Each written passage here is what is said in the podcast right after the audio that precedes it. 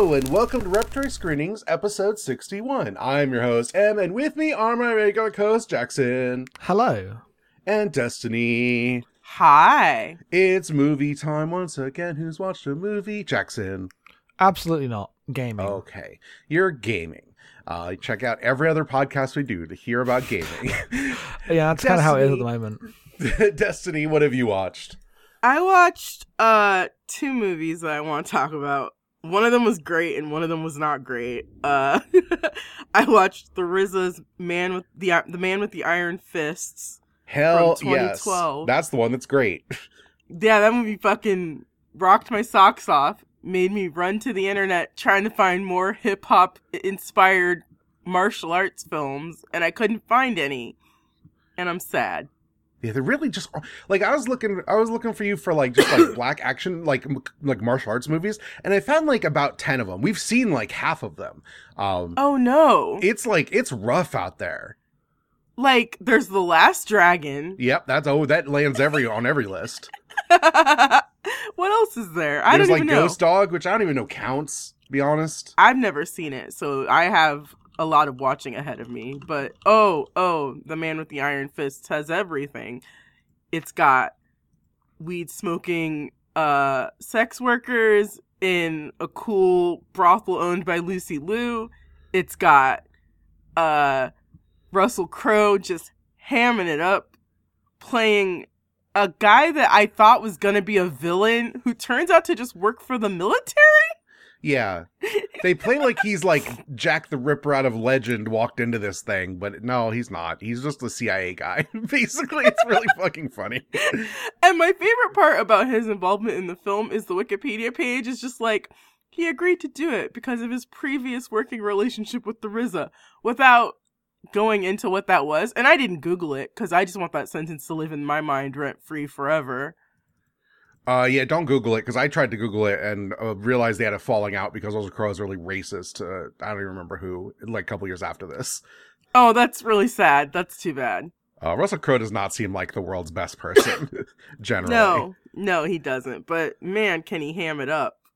Yes, I found a list that has more things on it that we can watch, but it also has like Rush Hour and Rush Hour Two, and I get why you say that, but like, come on, That's not what I'm looking for. Jackie What Chan's I doing all the heavy lifting in that. I want fights scored to hip hop music. I want black people punching people with uh great skill. I want uh a bevy of races together in these films. But but mostly I just want hip hop martial arts movies. I'm just it's just sad. It's just sad. Um so if you have uh any creativity in your heart, write one for me, okay? yeah, please listener, produce a film listener. for Destiny. That's that's a small ask. Small ask. Yeah. Uh, the second movie I watched, oh boy, I watched Kong Skull Island from 2017. Man, fuck.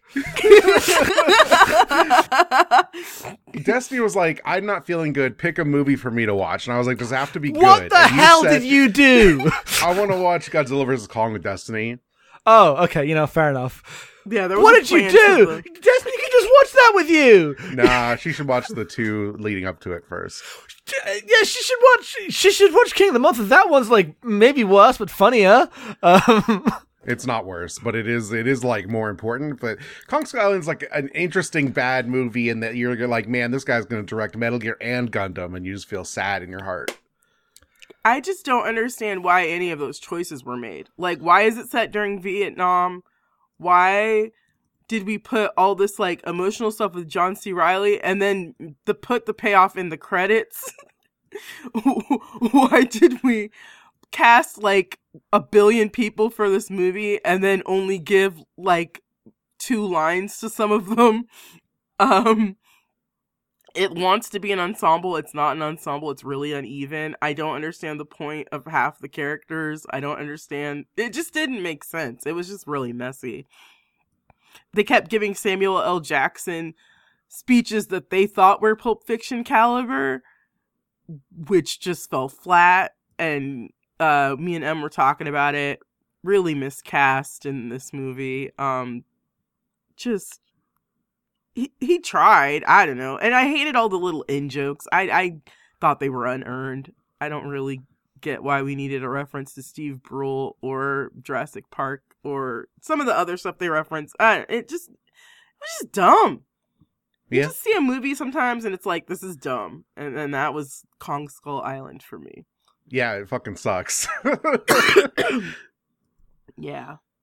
It I mean, I, I gave it to you. I was like, "This one's bad. You should watch this." I didn't. Yeah, no, didn't- you, you gave me the caveat, but I thought I was gonna at least find something redeeming. No, I it's- try. It's a fucking bad movie. I always go in with an open heart, but alas, uh, yeah. and it was just boring. I don't know. The best part about it, I thought Kong looked great. There's this fight he has with a giant octopus, like kraken thing, and it kraken. How do you pronounce that? a kraken. A kraken? He fights Yes. a kraken, and that was cool. That was the coolest part in the whole movie for me. but it's still not as cool as in uh King Kong versus Godzilla, the Japanese film, when King Kong fight like a man in a King Kong suit fights a literal octopus, uh, which is way better. Like an actual Oh my God. real octopus. You're right. That does happen. I totally Yes. forgot, and it is pretty great. it is pretty great. yeah. Yeah, just a bad movie. I don't know. I'm gonna watch the other one, and I'm Yeah. gonna watch, you know, the good one. So Godzilla vs I'll- Kong, which I liked a lot. I hope you like it. So I'll keep y'all posted, friends. I watched two movies, kind of a busy time, so I haven't been watching too many movies.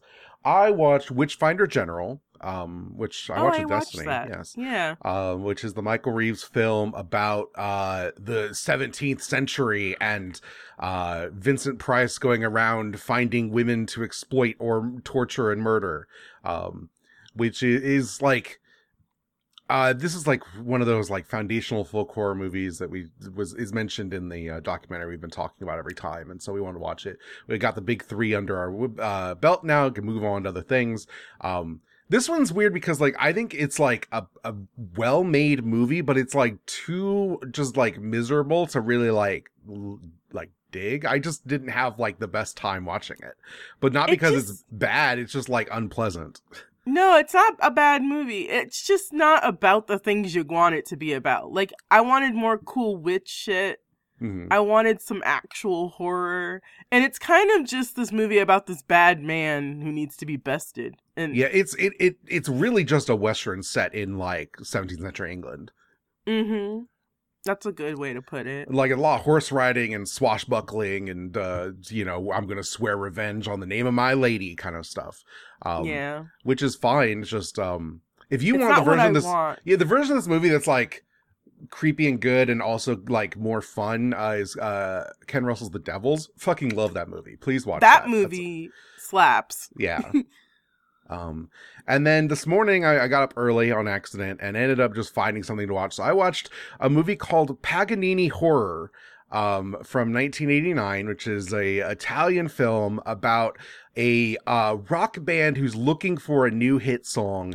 And the uh, one of the members goes to Donald Pleasence, who's like at death's door, seemingly, as like a as like a guy who offers a devil's bargain. He has like this this uh, composition made by Paganini back in the day, um, but it drove him mad. He like ch- exchanged his soul for it or whatever, and they use it to write. A, they go to like this big mansion, uh, this spooky mansion, and they start adapting this song into like a. They're gonna do like a horror video, like thriller. Um, is like these the cite it by name is like we're gonna make a video like thriller, and we're gonna play this song, but the song summons the ghost of Paganini to like come and start murdering the band.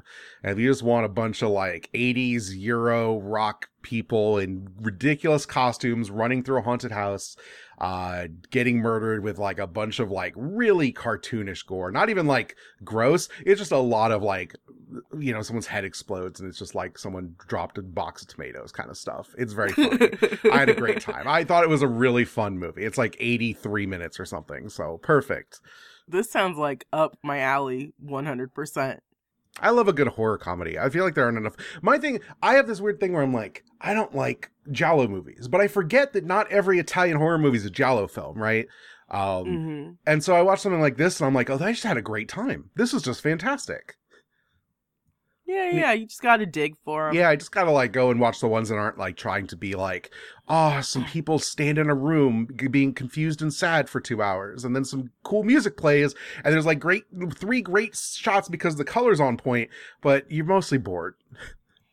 Giallo movies are about more than that, but I also have been struggling with them. And I thought it was a genre I liked for years. I was like, I like uh, Dario Argento movies, and it's like once you go deeper into that genre, it's like mm, kind of a snooze. Um, but anyway, I'm I'm I'm still doing research, so Mm. I'll get back to y'all. Yeah. Uh, but that's it. I've been uh, working on podcast stuff mostly, so I haven't had a ton of time for uh, this. Watching Film. movies. Like to go back to it. The films. We're watching a lot of Voyager also, so that's been taking up all our evenings. Oh, I wish we could just talk about Voyager because they've been doing some camera stuff in this last season. I think that, it's bad uh, whenever Star Trek's handheld. I just think it sucks. They shouldn't do it. It, it throws off the entire vibe of the show. I think it's fine. I have no problems with this. It's genuinely disorientating whenever they do it. Like I notice the shot immediately. I'm like, "What's happening? Yes. Help me! Let me out!" Yeah. Um, the thing I always joke about Destiny, I'm going to ruin Star Trek for everyone who's going to watch Star Trek ever in their lives. Um, this is actually true of all television made before the modern era. Um, people stand too fucking close to each other because it's like a, a like Full a square image. frame. Yes. Yes.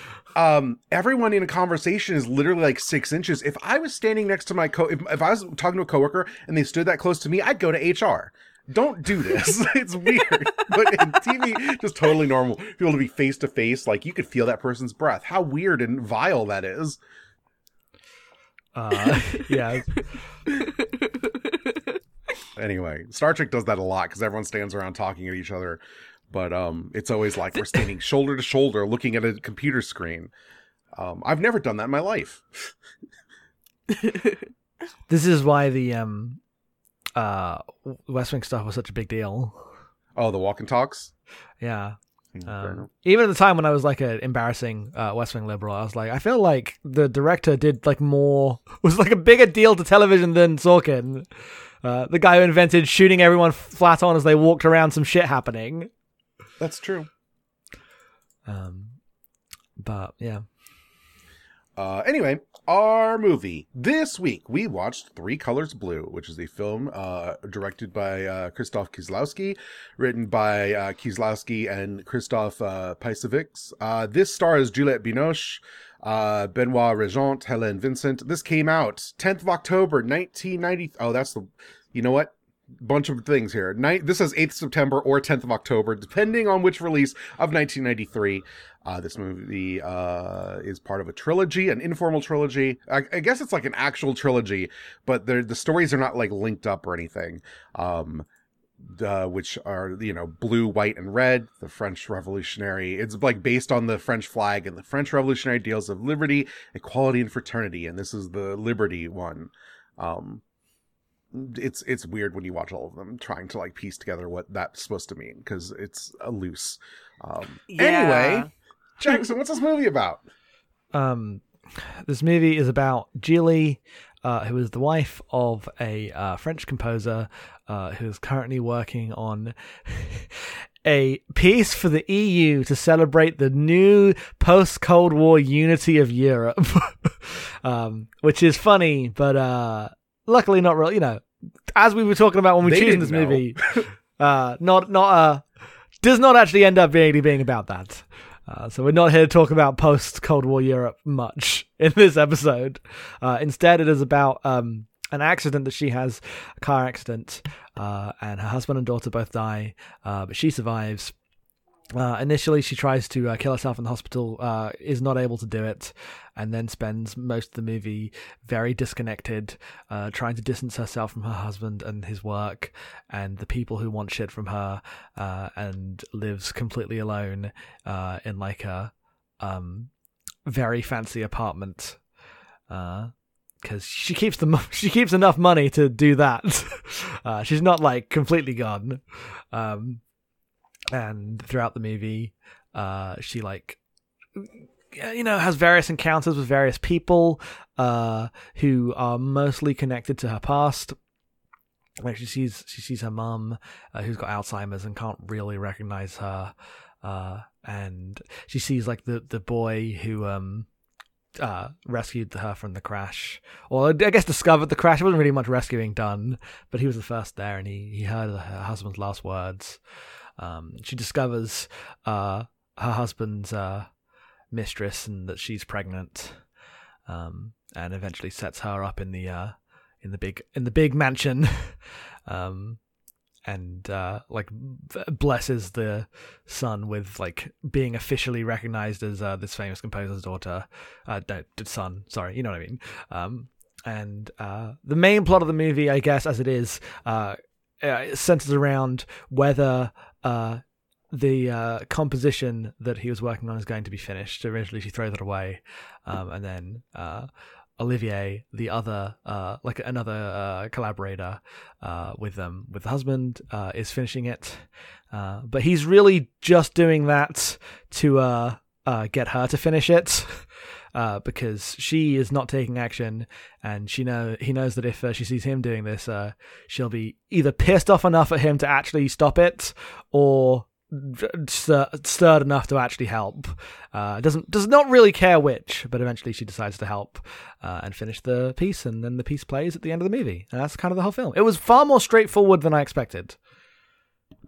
Yeah, mostly just uh, hanging out, being sad, trying to forget that you're sad. Um. Yep. uh, so this is a movie I've seen maybe like a half dozen times. One of my faves. Uh, it's weird because like I watched the first time I watched this, it was like ruinous to my being. But I think that's because it was about things that I was just like in denial about and didn't want to confront and talk about. Someone who uh, used to be uh, very different about my relationship to like grief and uh, mm-hmm. mortality and mental health.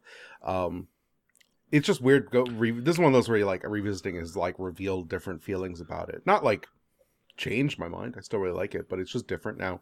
Um, it's one of those where it's like, to me, this movie, uh, like originally was like, oh, this is like how like crushing grief can be. Um, and these days it's like, it's not, there's like something horrible, but like also it's the only thing that saves us about like, you just keep going. And it's not, yeah. it's not great and it doesn't, it's not pleasant um, but it just happens. If you choose to keep going, you'll just kind of get over stuff. The things that you don't ever want to get over will just get lesser. They won't go away, but they'll just get lesser. And uh, there's something monstrous about it.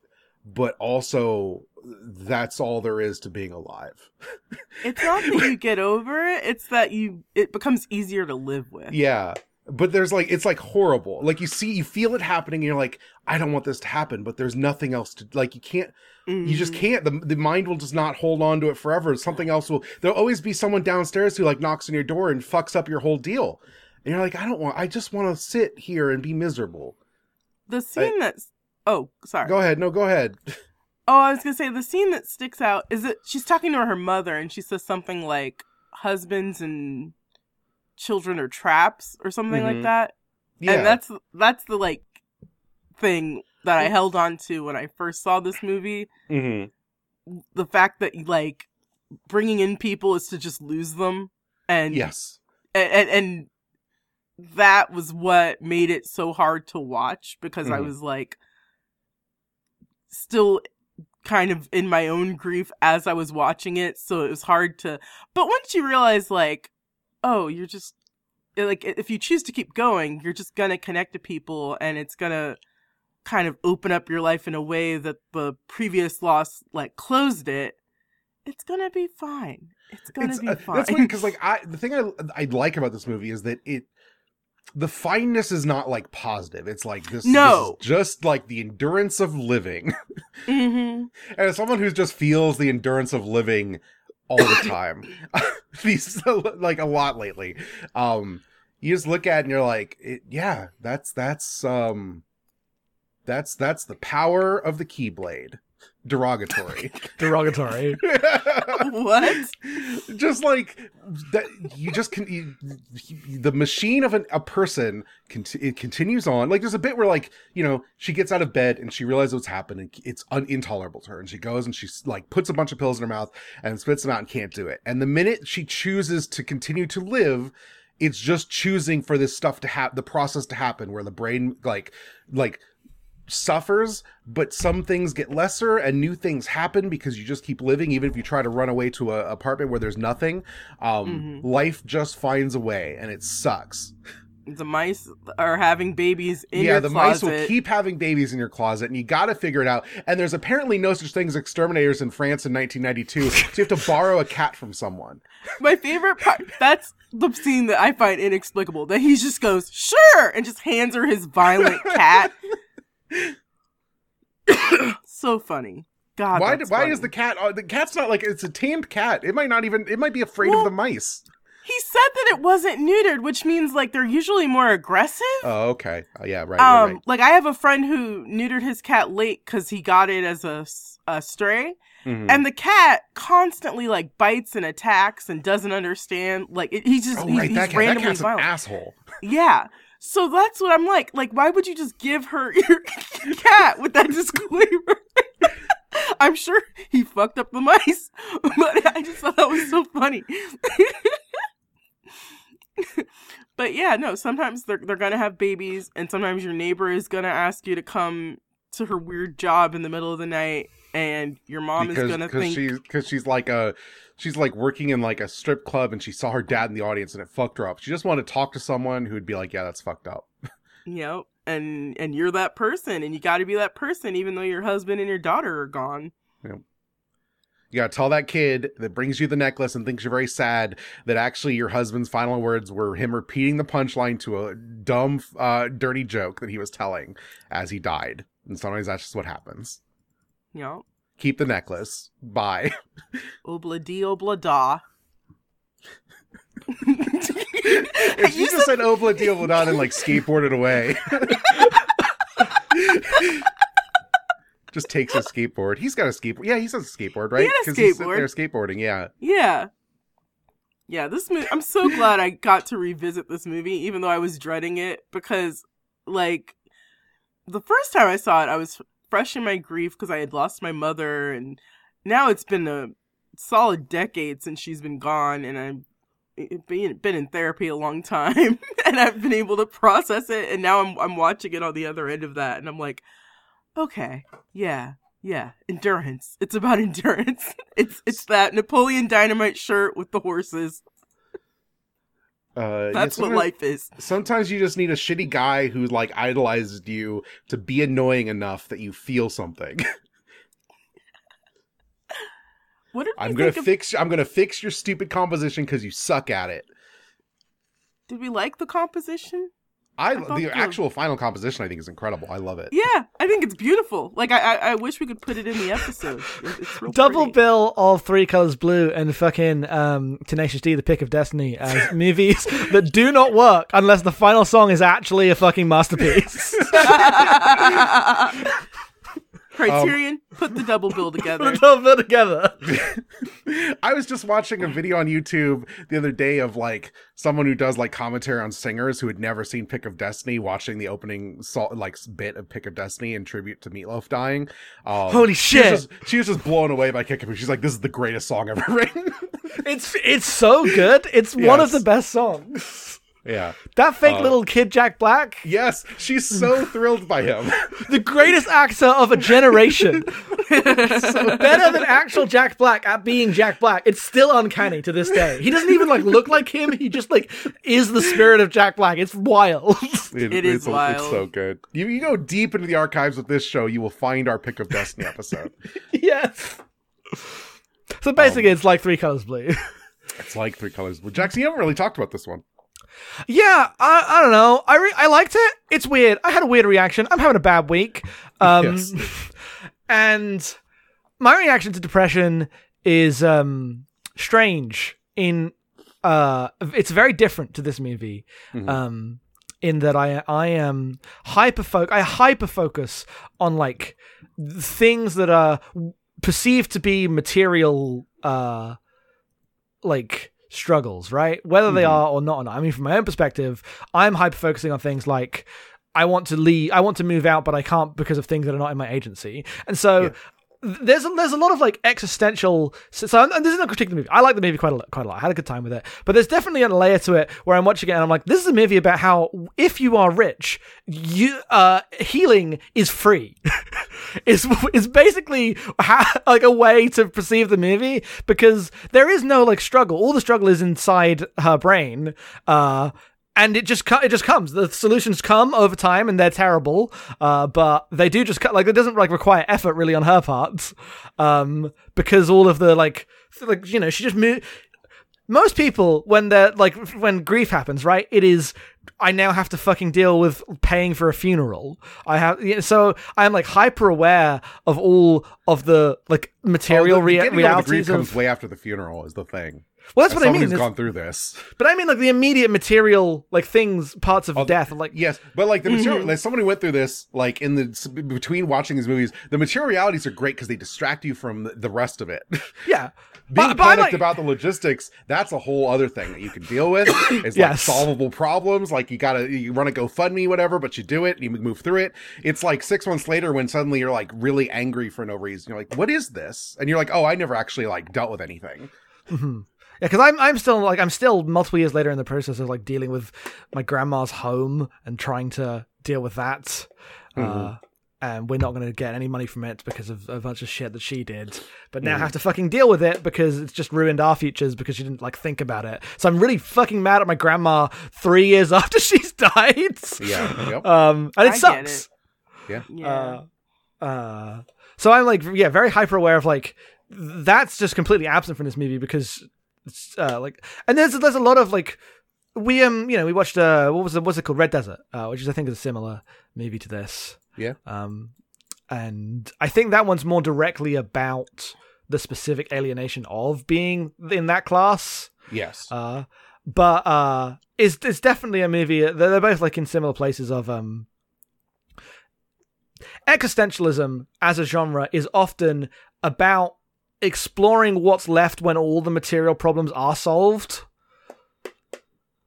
Uh, yeah, it can be. It often is. It can- like traditionally. not, not not always, but like that's why you would you said it with like a, a rich people, right? Is because you you get to see the human shit when a poor person would be de- dealing with too much stuff to have a movie like this. They wouldn't like have the agency to like have this cri- crisis in this like way, right? uh, Uh, yeah, I mean, we see that with um, what's the woman's name who lives below the street, uh, like underneath her, Lucille. Lucille. We Lucille, Lucille, yeah. right? Like yes, she's just living her life. She's getting by until like that thing with her dad happens, and that's fucked up. I get it. that is fucked up. Yes. Uh, and yeah, that's one of my favorite scenes in the movie is uh when she goes to her. hmm Um, it's a f- shitty thing to do. Uh, yeah, it sucks. Her explaining this while she's just like fluffing that guy who's about to go on stage, ludicrous. It's just it's just a fucking job, right? Like, Yeah, just a job. Yeah. I think that scene's really good yeah. because he's just like kind of politely standing there and then walks away. Like he's Yeah. not being gross. It's not like oh look at this gross guy putting his dick into her face while uh, she's trying to be emotional. It's it's just very matter of fact about this is a job.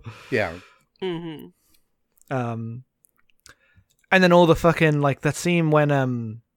Uh, I don't even know her name, but the other neighbor comes in like, please, uh, sign this, uh, kick out the sex worker petition. Yes. Um, Everyone else has signed it. Um, Just like, We don't oh, want loose women in our building. worst. Ugh, those people mean, exist so much. What other part of this is, decade like, did you come the- from? the the like you know implied thing like this woman's husband is sleeping with her Oh Yes. yeah, with Lucille, yeah. yes because we are introduced to the woman downstairs is like you know a sex worker by the guy she like knocks on the door next door and the guy who like loans her the cat later walks over and gets in her apartment or whatever. Hmm Yes. um ridiculous. Um but her reaction of like and this isn't my problem is uh that's it. That's that's what happens uh when you got enough ennui to just be free of drama. Revel in it. Hmm um how I'm trying to be. I love the bit in this movie, um the ways in which like when she's reminded of stuff, like the film just cuts to like fades to black. Um, yeah. and like sometimes it fades to black, sometimes it fades to blue. Oftentimes music kicks in, just like her mind is wandering to other things, like the you know the thing that's on her mind, represented by the big musical score that's left over. Um, the one thing she's carrying with her, I guess, can't get rid of that. Um, I love all of those like bits of distraction. That's the thing I think is like remarkable about this movie. Because the bit where uh, she's talking to the guy, the the kid, and the kid asks her something, and it fades out like the scene's over, and like it, like it's black for like a couple seconds, then fades back in, and she just answers him. um, and that part's incredible. It's not like played as like a like a joke because it's not really a joke, but it is like that's just what sometimes it- there's like a humor in it because that's what it's like sometimes. You go somewhere else and you're like, oh wait, I'm in this conversation. I have to answer this kid because he doesn't know what I'm doing, where where my brain's at right now. Yeah, it's I think really that's like singularly my favorite scene in the movie. represent it's Mhm. so good at representing like that thing that your brain can do where it just completely takes you away like i had a moment yesterday where somebody was i have a friend who her youngest just turned 18 and she was texting me freaking out because she's like what am i gonna do? All my babies are grown. And i was just like they're still gonna need you. And then i just like got real deep in my brain of oh you don't have a mother and you're 36 and i just started crying at my desk. And like i wish i could have just had some orchestral music and a blue screen instead of that moment but I, I thought that was a great way to represent that sort of feeling because it does just take you from where you are Yeah, she just runs away to the pool to cry in the pool where no one will notice, except her friend, who immediately is like, "You're crying in the pool." She's like, "No, it's the chlorine." i couldn't go anywhere i had to work yes, The bit where like out of nowhere, uh, seven thousand children come into the pool. Uh, oh that poor thing that's They're so funny. Yeah, because she's like purposely trying to avoid contact with any children, yes, and that was just a bombardment. Uh, yeah, I, I know. Like most of the movie is very like. I mean, like you say, like I, I don't think when it does something funny, it's not like undercutting the depression, No. right? It just that it's just fucking like that. Sometimes you go to a magnificent pool where the blue water contrasts with the blue, uh, like uh, windows, uh, to make a three colors blue. The movie, the poster, or whatever. Uh, just like uh, seven thousand Tumblr screenshots being made, and then nine thousand children run in, all screaming. yes. I'm trying to have a moment, a poignant moment of sadness here, and you fucked it up. yes. Um, I think it's funny because I respond to those moments in my own life by laughing at how ridiculous it is to try to have an emotional moment. Sometimes Yeah, definitely. I am trying to be sad here, and now there's all these kids, and it's just annoying, and they make me feel bad. Uh, time to get out of the pool. uh, it's ludicrous. Uh, but yeah, like the, the the actual thing is like the movie itself is, um, like it is aware of those ironies, but it it does play them as like you know she takes them in stride, and she's not someone who's laughing at them, uh, but the audience it doesn't like say you shouldn't laugh at those things; they just are. Uh, like the bit where she confronts the mistress and the mistress like knows who she is the guy talked about his wife all the time said she was a nice person and if so, like he ever if she ever met her she would help her out if she was in a bind and here she is giving her a house she was right you're you're a great person she's like shit oh, there's guess I am. another. there's another unintentional comedic bit involving the mistress where she first confronts her in that bathroom yes. and they're like having this intense conversation She's like is it his baby? Yes it is his baby. And then this woman flushes the toilet and comes out of the, comes out of the stall who, obviously has heard everything. Uh but it's so quiet and subtle it's not like oh this person heard, heard your whole conversation but it made me laugh. Uh yes this ridiculous law student that he knocked up. This guy sucks. Yeah. Taking credit for his wife his wife's work got this mistress the most like renowned composer of europe. Uh, yeah, this guy fucking sucks. hmm Uh, But, you know, Uh, the guy, the their guy she ends up with, uh, like, who's like interested in her, also sucks though. So th- she's got bad taste in guys. That's all. Yeah, The- the- yeah. This is this is the pox of French cinema. All uh, French heroines have terrible taste in men.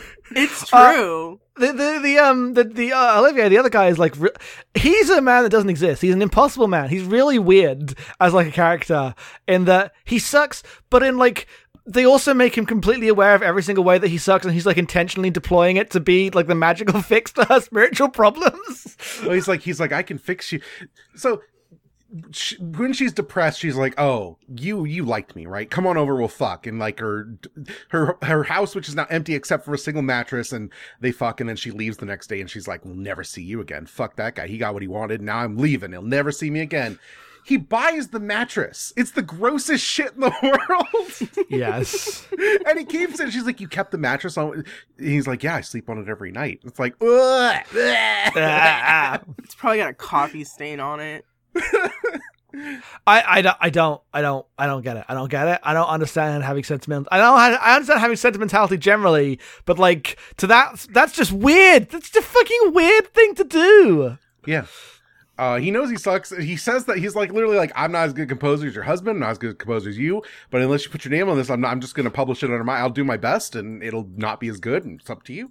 She's like, shit, fuck this don't know. asshole. Sometimes death makes you do weird things like buy a mattress. I, I think that just is a react. I mean, he lost a friend too, you know. yes, because So- it, it's like he's like you know he knows both. He's a friend of the whole couple, right? Like he's like Yeah. their Yeah. like less talented third wheel guy, the second best composer in Europe. Isn't the- Salieri over here. okay, so the scene where she goes into the law office and there's a court scene going on, and the guy's like, "Is it because I don't speak French?" Yes. Uh, okay, that's from one of the other movies in the that's trilogy, that's right? the next movie. Yes, this guy getting divorced is the is part of the next movie's plot. Okay, so that's like a fun little Easter egg if you're gonna continue with this trilogy. That's Yes. ridiculous. It was the '90s. That's so dumb. Like I, I, guess I, it's, I actually think White is the one Jackson's gonna like the most. I I'm pretty sure. I don't remember them very well because we watched them in such a flurry, like a weird time in my life that like I need to revisit. which one's but that? Is yeah. that uh is that egality? Which one's which one? Which one's that? Uh, yeah, that's probably a Egality. Yes. And he says egality in that scene. Like he says something Okay. like, "Where's the egality?" well, it, it's coming in a couple months. Actually, you'll find it'll premiere in a couple months after this one. and Uh. that's Julie Delpy. yes. Ooh, yeah, I love her. Okay. it's just cartoonish because it's like I, I understand that like at the time this is like an interesting these are like you know they're popular movies but it's in the 90s they're like cool alternative french movies uh whereas now i see something like that and i'm like this is some screen rap bait nonsense because it's even like this is even how like prestige movies like you know become content right it's just in a very different con- concept uh, context right it's not something like i blame this movie for it's just like what's happened to culture in the uh, 30 years since this film Yes. uh yeah. The like machine of consumption of like art product is just become intolerable. Because I assume in like like this, uh, event, like eventually, like in, in, in this bit, it's like, oh, the to to to this person, they're just uh, you know, it's the biggest thing in the world in this movie, but then it's just like a little distraction here, uh, and stuff like that, right? Like it, it puts Yeah. all these things in an existential Mhm. perspective. Um, but yeah, like you say, like in a, in a even in, in the future, like uh, even in smaller movies, this stuff becomes a vector through which uh, further consumption and marketing and whatever. well, yeah, I can, mean, like, extend itself. Kieslowski, like the Decalogue is like ten short films that all like interconnect in some way, right? I haven't seen Yes. it, but the, I know that that's like the frame. Like this is just the thing he's interested in. Yeah, Um, and it is like a real. It's like a real thing. I'm not like dismissing it, but like Yeah. it has been so. When I see it, I instantly jump to the shitty like version of it, even though I know he's not interested in that. He's not doing it for like marketing reasons. no, he's Um, not trying to make a franchise. He's not trying to set up a, uni- a cinematic universe. It's just, you know, it's different now. man, it would have been it would have been the Seven Colors uh quintilogy or whatever if he didn't die in '96. That's the problem. Mm. I didn't know he died, so I was like, I was looking to like, oh, what he did after this, and he died. Was the Nothing, he answer. died. Fucking, he immediately died. Yes. Um, He 'Cause retired after Red, and then he died like two years later. So before he could unretire. yeah, Uh, yeah, that makes sense. Damn. Um, also, also another thing I was thinking during this movie is, can you imagine if this movie gets made a decade later? Same movie, but it's just on digital and like it's got color grading now. Worst movie ever made. Worst movie ever Uh, made. Ugliest movie. Because The like I can see the it. scene where like the yeah she puts up the big mobile and it's like just the blue reflecting off her face. So like I'm like they would just like do that in post now and it would be the worst. the, yeah. the the blue tinting stuff in this movie is like really good um but I, I it's the movie where i can most in my mind's eye see the bad version that comes with the change in technology it's very good they made it when they did mm-hmm. Yeah. Uh, do we have anything else, or do we want to move to our questions? let's go into questions All right. If you'd for like to send questions, you can send them to abnormalmappingpodcast at gmail.com. Uh, we have one from Elijah. Uh, this came after our last episode. Not really about this one. A discussion around Hero got me thinking about 70s Bollywood. If any of you, specifically calls out Jackson, want another i was asking about this yeah, a, a national identity. I suggest 1977's uh, Amar Akbar Anthony. Three Indian brothers are abandoned beneath a statue of Gandhi and raised separately one Hindu, one Muslim, and one Christian. They meet as adults without knowing they're related and simultaneously give blood to a woman who happens to be their birth mother. And that's just the opening credits. Bollywood. uh bollywood and also like uh, this is um ryan davis's video game movie in its ultimate form yes. Uh, what are some of your favorite movies of yours that really, really hit their point on the head through glaringly obvious symbolism, metaphor, etc., and are better for it? Just 100% works that way, and you love that it isn't subtle. Bonus points for non horror movies. Mm. Uh, I'm going to say right away uh, Planet of the Apes. The entire five movies, all of it yes Just all of it. Um, I feel like it loses subtlety as it goes, and it just gets better for it. uh yeah i saw conquest yeah. Horror movies is easy for this because a lot of horror movies operate in very ridiculous metaphor, but mm-hmm. I'm trying to think.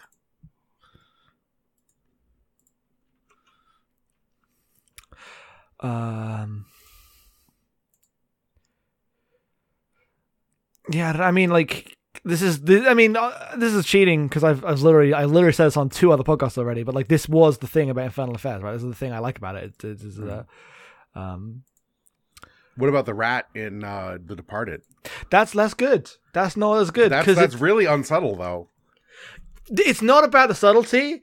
It's that the movie is like the movie isn't like an operatic nonsense movie, right? It's not. It doesn't. The if The Departed invested in the idea of like being a cop or being a criminal as like important things for good or evil right they have to invest on both sides as like what it means to have a duty to an ideal they, it doesn't do that so like the like grander themes are nothing it's nothing it's just some shitty What guys about, what shitty. about the final shot of 25th Hour? um which part of it the part where they pan over to the fucking Twin Towers that aren't there anymore. Yeah. Do you remember the I credits? gonna- The, the opening credits where the twin towers are like light beams. yes, that was a real thing. I was That's a gonna- real thing. Yeah, Yes, that was the- a real thing. The tribute for were ages. two giant spotlight like installations that shot light beams where the Twin Towers used to be. What the fuck was happening in America in the George Bush era? The fuck was going on with you? We just never, you know, this this shit. I didn't know you didn't know that was just the real monument. No, I thought they did that for 25th. No, uh, I was gonna say Spike Lee films in general are the Hammer symbolism movies. Like, there's that They bit at the end of Malcolm X where everybody's yelling, "I'm Malcolm X." it's like they that's should just what um he does. they should have cast Spike Lee uh in uh the Raimi Spider-Man movies as the guy who goes, "You messed with one of us, you messed, with messed all with of all us." Incredible. Uh, Destiny, do you have an answer? I wa- I was just thinking about Spike Lee. I just think all of his movies are kind of like he he he works in symbolism, but sometimes it's just it's a lot. It's a lot. And Uh, go fair on. enough. Uh, Hilver writes in, "What's a film you would have liked to have been at the film festival premiere of?" Hmm. Never really the been to a thing. film festival. I think my answer is Antichrist. Jesus. Wasn't that like booed? I have no idea, but I love Antichrist. So I would love to sit in a theater that's just having the worst time as I am hooting and hollering. How, how do I find out about its premiere? Crit- critical response. Um. There's no real. There's just information about it being like controversial, but nothing about like whether it got yelled at at its premiere. I don't know where it premiered. I want a movie that people fucking hate, but I like. I, Did that's good, people- whatever one. Did the Battle of Algiers get a boo or something? Or I mean, Probably. probably. Yeah, not, that's different. That's like Oh, I annoying. know. Then I'm just mad at everyone. Then I'm like, man, that's what I mean. Like, Imperialists come on. over here. Okay, here we go. Here we go. Uh, the film Antichrist premiered during the competition portion of the 2009 Cannes Film Festival. The film prompted several walkouts, and at least four people fainted during the preview. I What? um, what movie was it I saw? I think it was when Shortbus came out. Uh, the theater I went to see it at had a had like a notice at the ticket stand was like no refunds for this movie. It's got unsimulated sex in it, a lot of it. It's a movie where people just fucking. Um, Wait, and what they- a short, Short, bus. bus. It's a John Oh, okay. Cameron Mitchell film. Yeah, it's a movie made after Hedwig. Um, and they kept like a tally of walkouts. Like if you walk out, they'd mark it on the sheet, which I thought was fucking great. I thought the movie's great. Uh, friend Cameron was just tweeting about it the other day. It came to mind. It was very weird because I, don't- I haven't heard anyone talk about Shortbus since it came out. Basically, That's ridiculous. yes.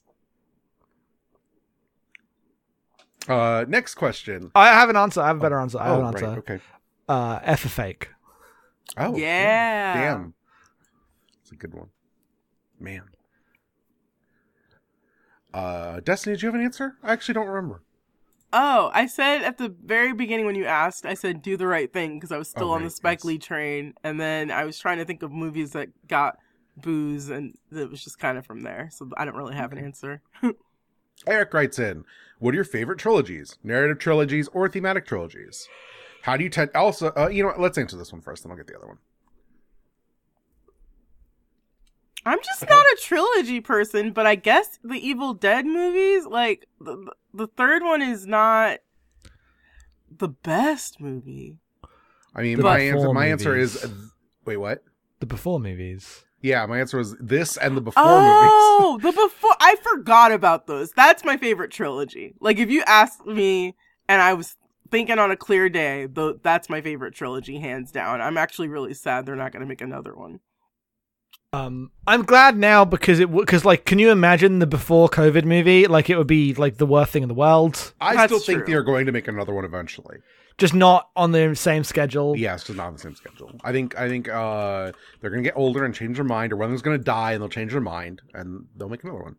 I think Wasn't that's who gonna who was it? I think was it Julie Delpy that was like, no, fuck that, never again. Yeah. I think Yeah. it was one of one of them was just like, no. Yeah, Yeah. yeah, that's why. Um, but the last one was so good. and I wouldn't say it was so I I don't think I don't like it more than Before Sunset, which is the best one.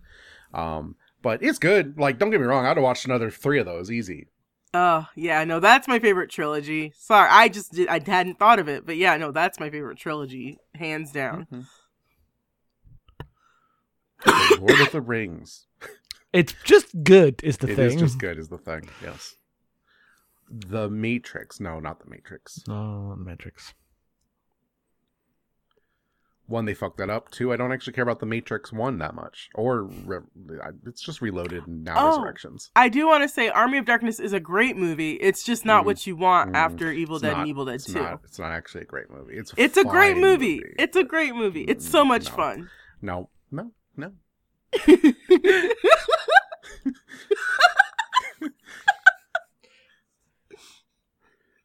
Uh, Kill Bill is my favorite trilogy. Just waiting for Volume Three to drop. Um, if he wasn't a coward, he'd have done it already. yeah, I know. The time is it, it- like time came and went. Like it should have happened a couple years ago. Yeah, no, I, it, it's it's now too late. It's not, it's not too late, but it's, now like uh, you know, it should have been in like 2017. uh huh. Um, and he always like brings up like, oh, maybe. No, you're not. You're not fucking doing it. You're gonna write another terrible book. I don't care anymore, Tarantino. No, I I, I would I I, would still care. pop. I would stop pop so hard for that. I mean, yes, I abstractly don't care, but fucking Uma Thurman's gonna come out and be like old and sad about everything. Uh, it's gonna be fucking sick. Um, and then uh, Eric writes, "How do you tend to watch thematic trilogies like Three Colors all in a short period of time, or just pick one and get back to them sometime?" I, when I tend to do this, I tend to want to go through them really, rather quickly. It doesn't matter how big the series is. I'm desperately trying to get Destiny to watch Saw Five with me, but our problem is we tend to watch movies with dinner, and Destiny can't watch gross movies while eating, and I'm, I can't. It doesn't bother me one bit. So I've been trying to get us to watch Saw Five for three weeks now. It just hasn't come together. You Yeah, have the to fucking is watch Saw. Five. Jesus. we will, we will. I, I we just gotta do it before or after dinner. yes. Those are the two times. Uh, anyone else? Wait, what was the question? I'm sorry. How do you tend to watch thematic trilogies? Like all together, or Oh, one yeah, you wanna you wanna watch them kind of close, not not too close because you want them to breathe, but you you definitely don't want to wait forever and you know forget everything. Mhm. I used to be uh, someone who would like watch all the movies very quickly, and uh, now I I don't really I don't do it that intensely anymore. Yeah, my thing if you do it too quickly is I feel like you get to the point where you're fatigued, but you still want to do it for the principle, and then like later movies suffer. Mhm. Uh, yes. yeah. Um, uh, Gary writes in, um, what's your favorite example of a film using color very bluntly, non-derogatory? Um. Hmm. The problem is like Hero was already it last week. yeah, Hero was it. That's Hero what I it. said when I read Like, that. That's Uh, just the answer. unfortunately, Peeping Tom. Peeping Tom was good about this. uh, The Sixth Sense. Whenever you saw the red, you knew something was gonna go down. Kill Bill. Whenever you saw the red, you knew something was gonna go down. You know, they love red. what's that? What's that Von Trier movie that's just like piss yellow the entire time? Shit, I don't remember. Is that Epidemic? I don't think I've seen it. I've seen a lot of his shit. I don't think I've seen that one. Is it no? That's Element of Crime, where he used he used like specific lights. I don't remember which ones, but um, yeah, was, he used sodium lights to light the entire movie, so it just looks like piss the entire time. which is like the nastiest film. It's a good movie. Um, you know, um, I don't think anyone's actually going out here watching Von Trier in 2022. Unfortunately, that's on him. Um, Uh, well, many things are on him. yes, It's a shame because oh, Just a Dogville and director Manderley. Yeah, the, the director whose movies meant a lot to me, and uh, you know, don't care as much anymore. Same. sucks. Um, but that yeah, that you know, honestly, like any early like color film that's really trying to go for it, I think does like Umbrellas of Cherbourg is not like using it for anything, but all the color choices in that are like really deliberate and interesting. Mhm. That's kind of what I was thinking along the lines of like a Tokyo Drifter, where Yes. it's like it's not really saying anything with the color, but it's trying to do something. Yes. Um, yeah. Um, Autumn writes in, uh, was listening to the Unforgiven episode and wanted to write in about favorite dad movies. Uh, my dad was an older Gen Xer, born in 66, but hates 80s movies for whatever reason. So all my dad classics are things like Pulp Fiction, Clerks, and Big Lebowski. Um, other dad movies included Forrest Gump, Good Will Hunting, Shawshank, Silence of the Lambs. Uh, Annie Hall, maybe the oldest movie he's really into, and Scarface, the only 80s movie I remember him liking. Do you think I got off any easier than kids whose dads were really into dad movies like Unforgiven? This equally cursed in its own way? I think this is more cursed because this is like fucking you up for getting into film. This this is my dad's taste as well. Like my dad's sixty four, um, which I don't think is uh, old for uh, old for Gen X. I think Gen X goes like into the early seventies, right? Like I don't know. I don't know. I don't know. I, sh- I assume it does.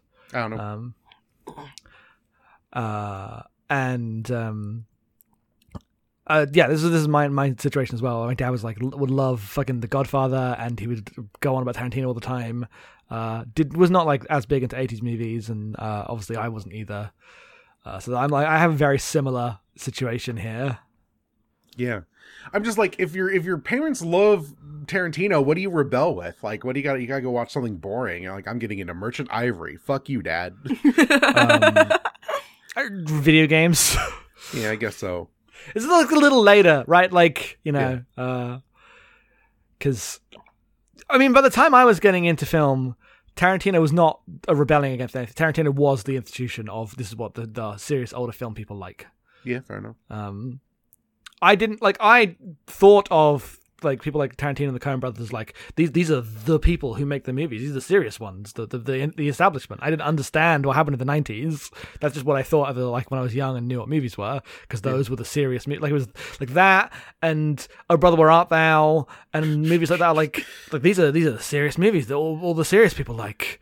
Is what I thought when I was like twelve, and then I eventually watched Oh Brother Where Art Thou. I was like, lol. That's very. You turned him into You a were frog. really in a tight spot. I didn't, Damn, grow, it's- I didn't grow up with my dad, but I did ask him recently. He's he's ten years younger than your dad, Jackson. Um, I asked him what his favorite movie was, and he was like, "Wrong Turn." It's such a weird answer. so I'm just, you know, not all dads are film dads. Just throw that Yeah. out there. Yeah, my Um, dad, my dad like watched movies, but they're all like old, old westerns and war films. Shit, I haven't seen. Don't care to. Um, and my mom only liked horror movies, but had the has the worst taste in the world. Yeah, my mom Uh, had bad taste. Except for in horror movies, she she she weaned or excuse me, yeah, she put me on a lot of good stuff, but uh, she she also had this like deep love of the Pumpkinhead movies, which I need to get into. Yeah, we'll watch them once we Yeah. get through Saw. We can do whatever you want. Yeah.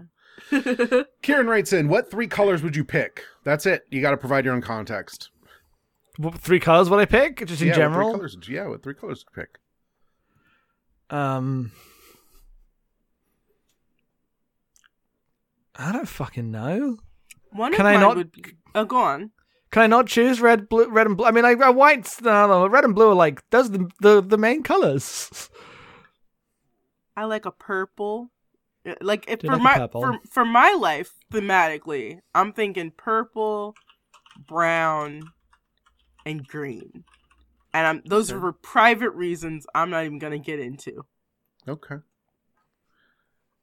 Um, I'm gonna pick uh neon yellow, uh tan, and green blue. Just make some weird looking movies, I guess. Uh, I guess in that case, I will pick like, um, orange, Yeah. uh, like a very light turquoise, hmm Pretty. and um, what for the last color? That's the hard bit. Uh, and just like and and pink, I guess. There you go. All right. Uh, trying to write a bunch of questions. I think we've mostly covered all this. Uh, who's your favorite character in the movie? Does anyone have a particular answer? I love the the kid. I think he's great. I think he's just very funny to me. I liked the recorder player man Okay, and the cat. cat's good. it's a good cat actor. I was watching the movie like that cat's dead now. Oh, I do that with all movie animals, by the way. Like the MGM lion. Oh, that lion's been dead for eons. Somehow it's like fine with movies in like the 30s. Like every you know everything's gone then. Um, but you go to you look at like a movie that's like this is I was alive for this movie. You look at that cat's dead. That cat's fucking dead now. I do that when me and Destiny are watching Voyager. I look up the guest stars and like, oh, that one's still alive. That one's dead. Um, have any of you ever poured coffee into your ice cream? It seems like it'd be pretty tasty. It looks Oh, it's so good. It's so good. There's a or there used to be a cafe in uh our city that would do espresso on ice cream and it was a treat. I've never I've never had it, but it, it sounds delicious. I've had coffee exactly one time and I hated it. So there you go. Yeah. It'd be better on ice cream though. I love coffee. I, it's just too bitter. Just I did not like the flavor. Yeah, that's how I know you'd like it more on ice cream. Why- if you're telling me I like ice cream more than coffee, I Yes. guess that's a way you can phrase that. but I would not necessarily say, therefore, I would want coffee on ice cream. I can't remember the name of it. It was an Italian word that they had for it, but it's it's pretty tasty. Uh, okay. But you gotta like coffee. Uh, again, emails. You can send them to abnormalmappingpodcast at gmail.com. Destiny, what are we watching next time? We're watching Synecdoche, Synecdoche, New York. Oh Okay, shit! I've I've not not seen seen that. Yeah. Yeah. Uh, Synecdoche. It's a Charlie Kaufman movie. It's got Philip Seymour Hoffman. Yeah. We're It's gonna gonna. It's gonna be sad. For some reason, I mean, I know the reason, but like of all of the famous people who have died in my lifetime, that's the one that hits me in like the like the way that I think of like older generations like getting mad and like weird about people dying. I'm like, fucking god damn it. and I Um, don't remember it being an especially like. There's sad things in the movie. It's about like existing in an interesting way. Mhm. but like losing him and then having to watch that with knowing that loss ooh it's gonna be a, it's gonna be kind of hard so i apologize in advance i guess Yeah, I guess I don't know. There's lots of there's lots of actors I like who have died, right? But uh, yeah. That's the, the uh, first the, the first and kind of the only one where I'm like like I think of it as like a Gen Xer thing where it's like, oh man, I love that guy, but he really fucked up his life and I'm mad about it that he's dead or whatever. Um, I feel that way about Philip Seymour Hoffman and basically no one else. I don't know why that one hit me that way. I just liked I liked him in movies. I liked seeing him. I expected to see him for decades to come, and I, I I'm not going to, and that fucking sucks. yeah I just feels like- expected forever for uh, you know three movies a year, a kind of middling movie comes out, and inexplicably Philip Seymour Hoffman is better than everyone else in it. Yes, it's just what I expected the course of my life to be, like a thing that I can anchor as a truth, and it just Yeah. didn't go that Mhm. way. yeah and i think yeah everybody feels that way but Yep. i hope i hope we can get good discussion out of it it's it's it's a weird one All right, uh, time for plugs. Destiny. At Fridge Buzz now on the twitter.com and then um you can follow me in letterboxd. I'm Fridge Buzz now there too. Uh I have, another podcast called badland girls. We're about to do an episode about midnight mass. Um look for that on on abnormalmapping.com i'm really good at plugs. Uh, Jackson, do better than Destiny at plugs. Uh, you can find me at headphones off on twitter.com. You can find the podcast that me and M do at abnormalmapping.com. There's a bunch of them. Go listen to them. They're good. No scoped. I do this every fucking five minutes. with you holding a gun to my head, like, oh, you better do the plugs right, you asshole. So yes, I do get them right. you can find me on Twitter at em underscore being. You can support this podcast and all the podcasts we make at patreon.com slash enroll mapping.